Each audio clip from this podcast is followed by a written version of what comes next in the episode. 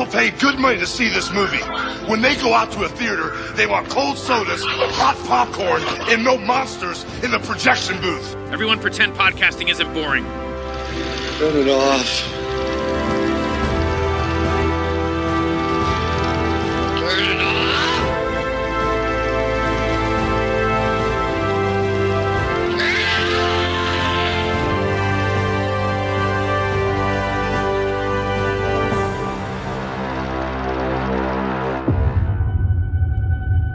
Is a disease. It infected my brother Chris. My hypothesis there's a cure.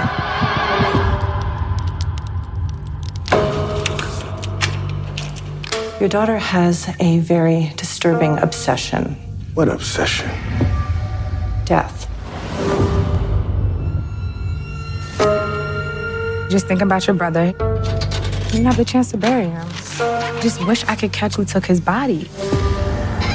Death is the disease that broke my family. I'm sick of seeing it.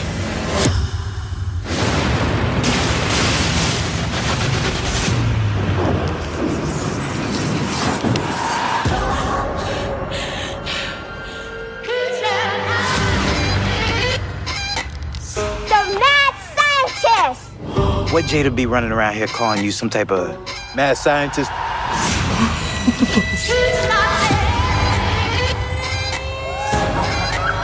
Can I hang out with my friend? What friend? Chris. Where did you see him? He talks to me. Ew.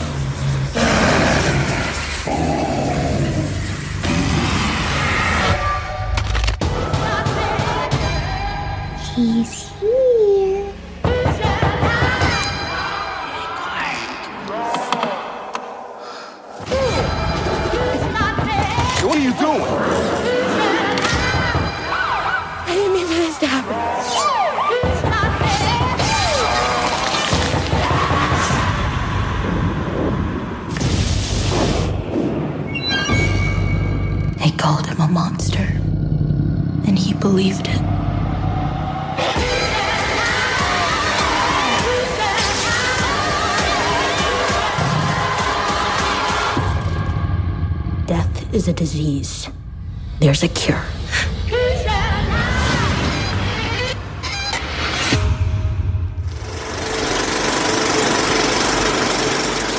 Hey, folks, welcome to a special episode of the Projection Booth. I'm your host, Mike White.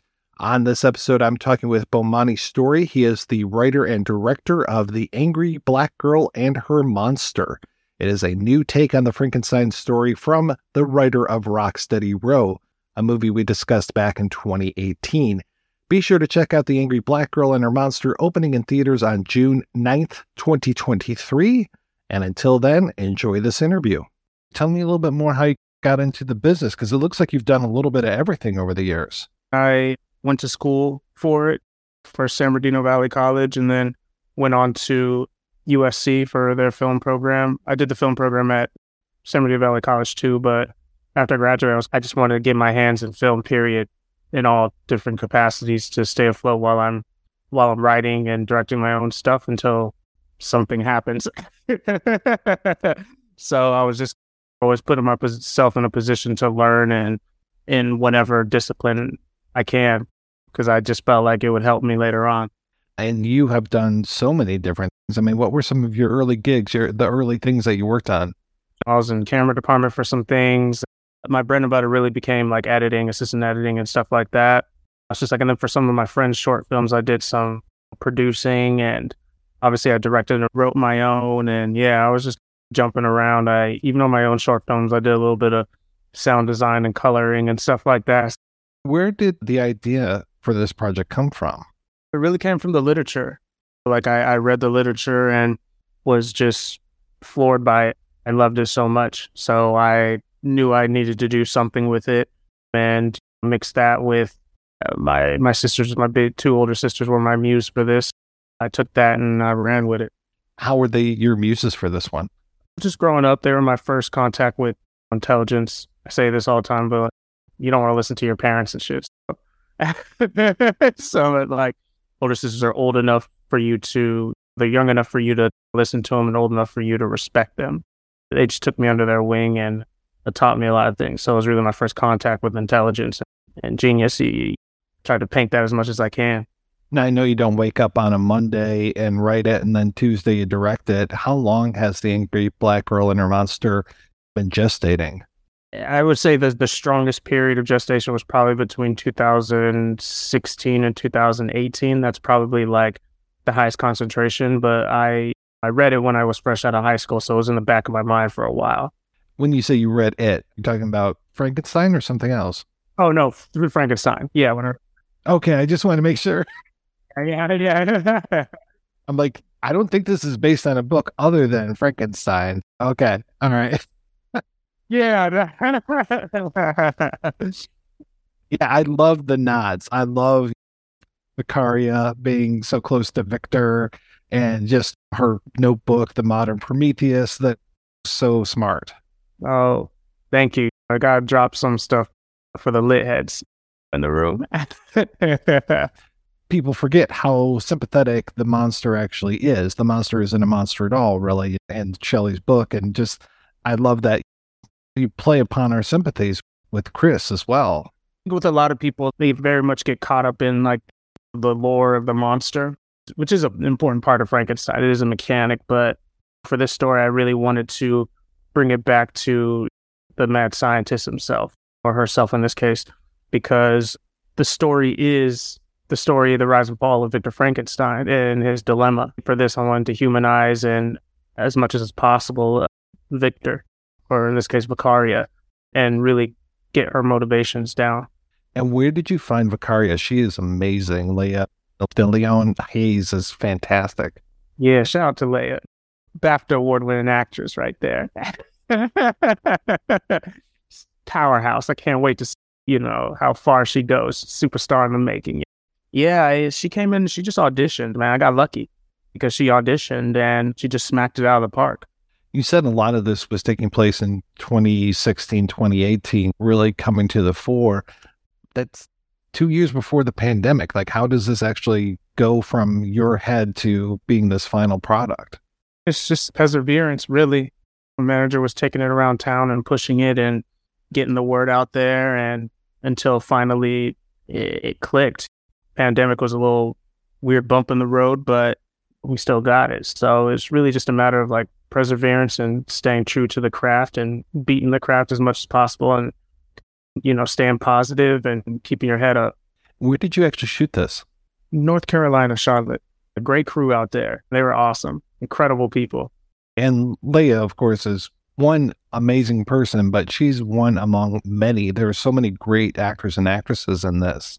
I was very fortunate for this movie to land such a an incredible cast between Laya, Riley, Chad, Denzel, Amani, Dale, Ellis, Keith. Like all of them were just phenomenal. Even Beth, the teacher. just everyone really just smacked it out of the park. I couldn't have been happier. And it was one of those things when the cast finally started coming together, I was just like, oh, that's like a superpower of this movie. The cast itself is, they're just all just firing on all cylinders and really appreciative of them being so passionate about the story and couldn't have been luckier as a filmmaker. It must have been interesting for you to you, you've edited features, you've written features, and now here you are directing your first feature, but you've done so many shorts. Was there any sort of like transition period for you to go from directing short films to directing a full feature? Don't, there is a transitional thing. I don't know what it is. I think that's just what you're supposed to do. It's just like you go from short. It's not like you just make longer shorts until you get to a feature. You just you have to dive right in. Yeah, 55 minutes, 60 minutes, 70 minutes. Yeah. I'll get there eventually. 90 minutes or best. yeah. Yeah. Tell me about the making of the film. What were some of your favorite memories of doing it? A lot of it was just like, just the people involved with it were so amazing. My crew was incredible in Charlotte. They were so fun and so hardworking and so they just execute because we didn't have a lot of time, not a lot of money. So they were just on the ball. Like, I was fortunate with that. And then working with the actors who were just having fun with the material and landing everything and just smacking out the park. That was that was wonderful. And Mike Keys from Mark Bankins with production design and Daphne with the lighting and Kaylee with the costuming and Christina Cordum with the creature design. Even our creature designer Trish, like who started with the drawing the concept art for it. Everyone was just phenomenal. It was just such a phenomenal process. So obviously you're going to have your bumps in the road, but that's what makes the people around you, like the professionals around you, really holding you up during the dark times. That's what made it fantastic. Even down my colorist Ariana, like she, she even did a phenomenal job. And sound, like it was just like Nima composing, like everyone was just really, you know, giving it their all, super passionate about it. And the look of the film is absolutely amazing. Your cinematographer did such a great job. Man, shout out to Daphne. Hire that woman pronto. You, know, she's a phenomenal cinematographer. I, I couldn't have asked for a better, uh, a better DP for this man. It's like with Ariana when she was coloring this, like she really brought the film a new look and life to really give it a certain kind of texture and and a feeling and a grit. And yeah, again, like I just couldn't have been more fortunate than to have such incredible people around me. How is it having somebody else edit your own stuff? It's good because like I I don't actually enjoy the work of editing itself. I just think it's it's not something I like. So having someone else come in and see it differently, present it, is always good. Yeah, we talked a little bit before we started recording about Rocksteady Row, and that movie. I just absolutely love that, and I love how you are able to be so funny in that one and then pretty deadly serious in Angry Black Girl. I think humans have the capacity for these things. I'm glad that you found my humor funny and Rocksteady Row because I have a very strange sense of humor. So yeah, man, that's appreciate that. Oh yeah, no that that movie is wonderful, and it, I was just so happy when I made the connection that you had worked on both of these, that you'd written both of these, and just to take something like you know Jimbo or, Red Harvest or whatever, and just give it that total different spin. And then same thing with this. Of course, the Frankenstein ties are there, but it feels so fresh and original that it even took me a while to be like, "Oh, this is a Frankenstein story." You just do such a wonderful job, like recontextualizing stuff, and especially when it comes to the motivations behind your main character and her whole reason for wanting to cure death. That's really heartfelt stuff. I'm glad it's resonating. I would say it's like you just never know how something's going to click. It's like you have hopes and dreams while you're writing, but you can never really know how someone's going to react to it and if they're going to feel and if they're going to connect. You just have your hope and the confidence that it will. So to hear that, you know, it's like that you're having some kind of like is connecting with you and making you feel something. That's the whole goal and the point of the art form for me. The personal is political, right? And just having the politics inside of the Angry Black Girl, even the title of it. I love the way that you were able to integrate all of that. And you mentioned the teacher earlier, and it goes obviously beyond the teacher, but she's such a good entree into this is the world and this is what the experience is like for Black people and especially for Vicaria for movies or for stories like Frankenstein, it's always taking very strong thematic uh, swings at things. And to be inspired by that or to adapt it or whatever, to take that story and not take swings at certain things is to be a little bit disingenuous with the material, with the story itself, because the story itself is very grand and very bold. That's one of the things that attracted me to it so much because of how bold it was with its thematics and its storytelling and the chances she was taking and like the structure she was doing with it. Like it truly was fantastic. Not bad for a book from 1816, 200 years old, and we're still talking about this. Yeah. Yeah, man. See, I wonder if she, I guess she was alive for, I don't know if she was alive when like movie iterations were happening and stuff like that, but I wonder if she knew how huge this was going to become and how, like, in the grand scheme of things when did the movie have its premiere and kind of what's been the life of it since then? So it had its world premiere South by Southwest. Then it started doing its festival run. And we played at a couple of festivals, which was awesome. A lot of great festivals played us. So I was very happy with that. We had a pretty good, pretty great audience reactions from it at these festivals, which was cool. And I got to see it in theaters. But now we're gearing up for the theater release June 9th in theaters. So coming to a theater near you. And so I'm excited about that. What was it like seeing it with an audience for the first time?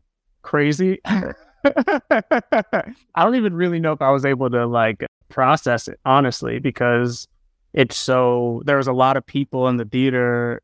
Yeah, no one had seen it yet, except for me and like maybe the producers, possibly. But even them, they hadn't really seen it, seen it because they were just like through the process. But me, like I've I'd seen it so many different times, so it was it was nerve wracking. I don't know if I was even able to be in the moment. I was able to feel the energy, but to see how people are reacting.